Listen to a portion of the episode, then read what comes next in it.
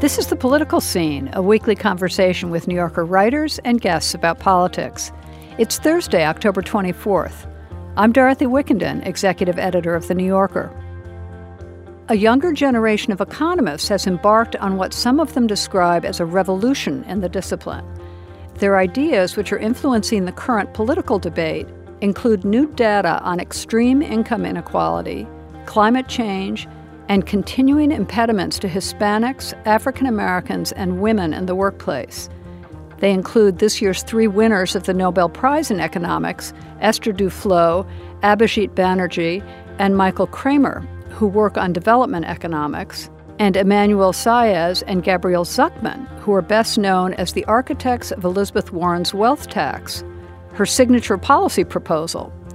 In May, Warren described the plan on PBS's NewsHour.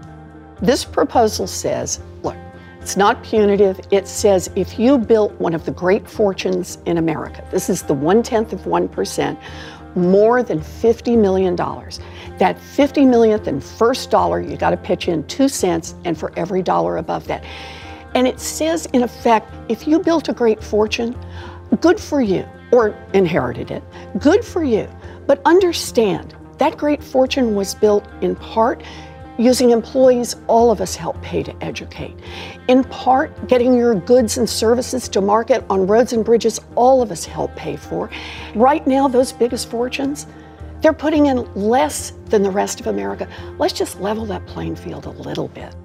John Cassidy joins me to discuss how economists are changing the political conversation about the failures of the free market, the promised economic benefits of taxing the very rich, and whether the economy could carry Trump to reelection in 2020. John, welcome back. Thank you, Dorothy. So, I always turn to you to explain economic trends that help us understand crucial political developments. And I was remembering this morning, back in 2006, when people were still giddy about rising real estate prices, you warned me about the dangers of the housing bubble. In 2010, you wrote a book explaining what happens when unregulated markets fail. So help us out here a little bit. This isn't the first time economists have played a role in politics, of course. Milton Friedman won the Nobel Prize in 1976, and he advised both President Reagan and British Prime Minister Margaret Thatcher. Maybe start with that revolution in economics and politics, and then we'll work our way up to the present. Okay, well, I mean, what we're seeing possibly is two counter revolutions. The the Friedman Reagan revolution was a counter revolution against the sort of post war settlement, Keynesianism, the Great Society, etc. And their argument was the government is stifling free enterprise. We need to strip back this government strip back regulations, unleash the magic of the market, and uh, everything will be hunky dory. That idea became very powerful in the 80s and both sides of the Atlantic, seemed even more powerful when the um, Soviet Union and the Eastern Bloc collapsed. And um, a lot of these countries tried to reconstitute themselves as free market economies in the 90s. Now, obviously, things didn't work out very well in lots of Eastern Europe. Parts of them are now back under sort of um, authoritarian or quasi authoritarian parties. And in the West, we had the enormous great financial crisis 2008 and 2009, followed by the Great Recession. And that really discredited the free market revolution, I think. And what we're seeing is, at least in a nascent form, a sort of counter revolution from the left, uh, where people are reasserting some of the policies and values of the post war era, but even taking them further, introducing, as you say, the idea of a wealth tax, which you've never really had a proper wealth tax in this country. Elizabeth Warren is also talking about breaking up some of the biggest corporations because they're turning into monopolies, which is an idea that goes back to the late 19th century and the progressive era and then Teddy Roosevelt, etc. And Bernie Sanders, of course, shouldn't let out of the conversation. He's also got a big wealth tax and wants to um, basically get rid of the private market in health insurance by socializing the health insurance industry. So these ideas, which, you know, they're, they're not new. Socialism's obviously not a new idea. Social democracy, which might be a more accurate way of describing what Warren and uh, Sanders are talking about, is also not a new idea. But it's definitely having a, a reassertion now. And a lot of younger economists using new forms of data, new data sets, new techniques for analyzing them are influencing the conversation, as you said. Did this wave begin essentially with Thomas Piketty, the French economist who wrote that surprise international bestseller in 2013, Capital in the 21st Century? I, I think, yeah, for the public it did. That's the, Piketty and his uh, co-authors, he, he gets all the credit, but there's a lot of co-authors around the world, started doing more detailed studies of inequality. The problem with growth overall, you look at GDP, it's a useful measurement, It tells you how much output the economy as a whole is producing, but it doesn't tell you who's getting what. So their basic idea was to break up GDP into income percentiles and see how people are doing at different levels of the income distribution. And that, it turned out that the top 10%, the top 5%, especially the top 1% and 0.1% were taking an ever larger share of national income. And that looked very dramatic. You can see it on charts, etc. Everybody understands if you say, well, the top 1% of the, of the um, population used to get 8% of national income. Now they get 22%. However, I think they're roughly right, those figures in the US. Um, that's a very dramatic way of presenting the data. And I think that's why it's helped to um, promote this stuff politically and with the public at large. Elizabeth Warren has The Economist's Emmanuel Saez and Gabriel Zucman to thank, it seems, for the contours of her wealth tax. Basically, she's based that on her discussions with them. And in fact, the, the, the, current success of her campaign. Is that right? Yeah, well, I mean, Elizabeth Warren has her own advisors, obviously, working with her. But I think when she wanted to do a wealth tax, she spoke to Saez and Zucman, who are world authorities um, on the sort of distribution of income. And they came back with this plan, which is basically 2% for for any fortune over $50 million and 3% for any fortune over $100 million. And they did a study of it. They claimed it would raise $2.75 trillion over 10 years, obviously a lot of money, which Elizabeth Warren has then allocated to various programs, including getting rid of um, student debt up to a high limit and also um, introducing a national universal daycare program. It, it's a very uh, simple to explain plan. She's very good at it. She says, look, just two cents. You know, Bill Gates can afford two cents on the dollar, and um, I think it did have a big impact on, on her campaign as it uh, as it took off. Democrats are among those who are her critics, some of her uh, competitors in the race, and they say she's wildly overpromising. Well, uh, professional economists are skeptical of wealth taxes because not all of them, but a lot of especially American economists, are skeptical of um, wealth taxes because they have been tried in various forms around the world and they haven't worked very well. The rich have managed to evade them. The parliaments have introduced various loopholes. And what's ended up happening is the taxes have produced a lot less revenue than their sponsors claimed. And in the end, in a lot of countries, people have said this is just too much trouble. We'll, we'll get rid of them and use other types of taxation. Now, Saez and uh, Zucman, what they say is this is, yes, that's true, but nobody's really tried. These taxes haven't been enforced properly. They're, part of their proposal is you have real proper IRS enforcement. They want to beef up the IRS. They want to make banks disclose people's wealth at the end of each year, not just how much income they receive. So the other side of the um, of the tax proposal is, is a big increase in enforcement, and they, they do they are they're straightforward economists. They say if we don't enforce it, it won't work, but if we do enforce it, it will.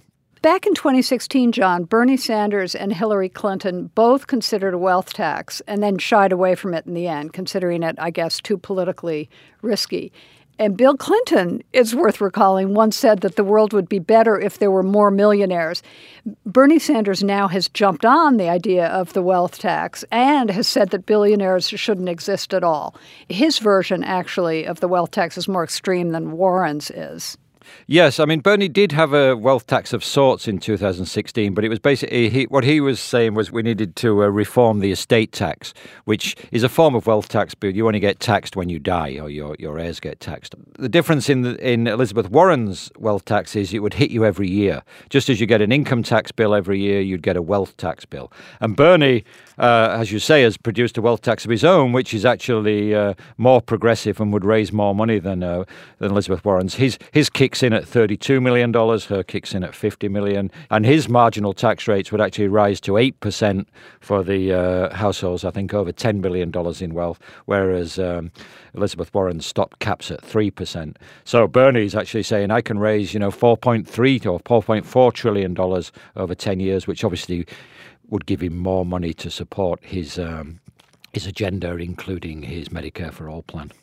What do the more moderate Democratic candidates have to say about it? They, they've got an alternative. Um, which actually the Obama administration put forward. They recognize, I mean, all the candidates, I think, recognize the financial trends and the huge increase in inequality over the last 40 years, and they all say that we need to do something about it part of what they are saying, um, Biden and uh, lots of the others, actually, I think virtually all the others are saying that they'd reverse Trump's tax cut, which was obviously a huge giveaway to corporations and the very rich. But they've also got a, a sort of, they're basically talking about reforming the estate tax, which uh, is still on the books but raises very little money because it's full of loopholes, including one called the step up in basis loophole, which I won't explain here. Please don't. but um, if you get rid of that and you enforce it properly, that can actually raise a lot of money as well. Obama proposed that in his second term, but of course by then he didn't control Congress and it, it never got through. But the moderate Democrats saying this is a more practical, less punitive, and Beto O'Rourke famously called uh, Elizabeth Warren's plan punitive in the last debate. They're saying this is a, a less punitive and more practical way to uh, get at some of this wealth at the top. This week on the New Yorker Radio Hour, I'll talk with our Washington correspondent about the many political battles being waged in the Capitol over how to deal with the coronavirus. You couldn't imagine a president personalizing a crisis with a virus, but somehow that's that's where we are. Susan Glasser, this week on the New Yorker Radio Hour from WNYC Studios. Listen wherever you get your podcasts. You, you, wrote about a lot of this yesterday, and you mentioned a new book by Heather Boushey, who is the executive director and an economist at the Washington Center for Equitable Growth. As I understand it, she says that inequality of various kinds, from race and gender to geography and culture, affect economic development at both the macro and micro levels. What are some of the most surprising statistics she's gone after? Well, Heather Boushey has she makes two arguments. One, that in the old days, a lot of economists argued that inequality was sort of bad, it looked bad, but it was necessary because you need some level of inequality to encourage people to take risks, to found companies, etc. These new econ- the younger generation of economists is challenging that that argument and saying equity and efficiency, equity and growth can go together. And they're basing a lot of this argument on new data sets. Uh, in her book, Heather Boushey points to, I think, one of the most interesting chapters is, about the research on um, early childhood interventions. Economists used to basically measure school years, how many school years people did, and they said basically your lifetime earnings were very closely tied, and how you did in life very closely tied to how many years you stayed at school what this new strand of research is saying is saying, yep, schooling's good. We're not saying it's not good, but actually, a lot of what happens to you later in life is determined before you even go to school. And they find that, you know, if you take an early childhood intervention at three or four, you can still trace the person doing better in life at, say, 35 or 40. That overturns a previous generation of research which said that early childhood interventions sometimes had a short term effect, but it sort of all washed out in the end and didn't really make that much difference. That conventional wisdom has now been overturned completely. so you, all of those conclusions about Head Start, the, the, the right, effects not lasting. Exactly. But it's also obviously a big part of the universal pre K debate. Elizabeth Warren and Bernie, uh, and uh, I think a couple of other candidates are, are in favour of universal pre K now. I was also struck by um, the work of two other economists she cites, uh, William Darity and Darrick Hamilton, who found that in Los Angeles, black and uh, Mexican households collectively hold only 1% of what white households do. And then she also cites the work of two other economists who found that from the late 60s to the 2000s, the share of women in the top 0.1% and top 0.01% of wealth holders in the U.S. has decreased from around half to approximately one third right? I mean, I think that's one of the great strengths of Boushey's book. If you think about what we've seen over the last few years, the work of Piketty and Saez and um, Zuckerman, etc., it's basically looking at things overall the top 1%, the top 5%, the top 20%, the bottom 50%. But people aren't just divided along in terms of income groups, people are also divided in along other dimensions, including race and gender and geography, etc. So, what Boushey does in this book is break that down a bit. And what you see on the race one, we've all always known that there's a racial wealth gap going all the way back to slavery.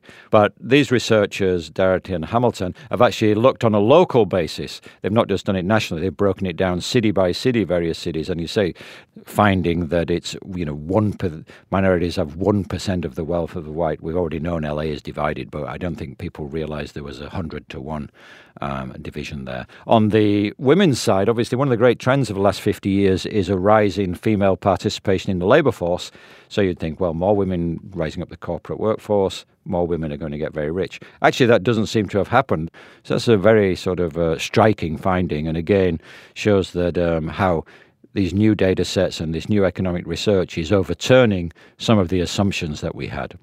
So, getting back to general economic inequality, there are other ways to curb it, but these economists are using this data to talk about the failures of the free market and, and to advocate really what, what many see as radical social change. And I wondered to what extent you think economic inequality has led to the two poles of political populism we're seeing across the globe.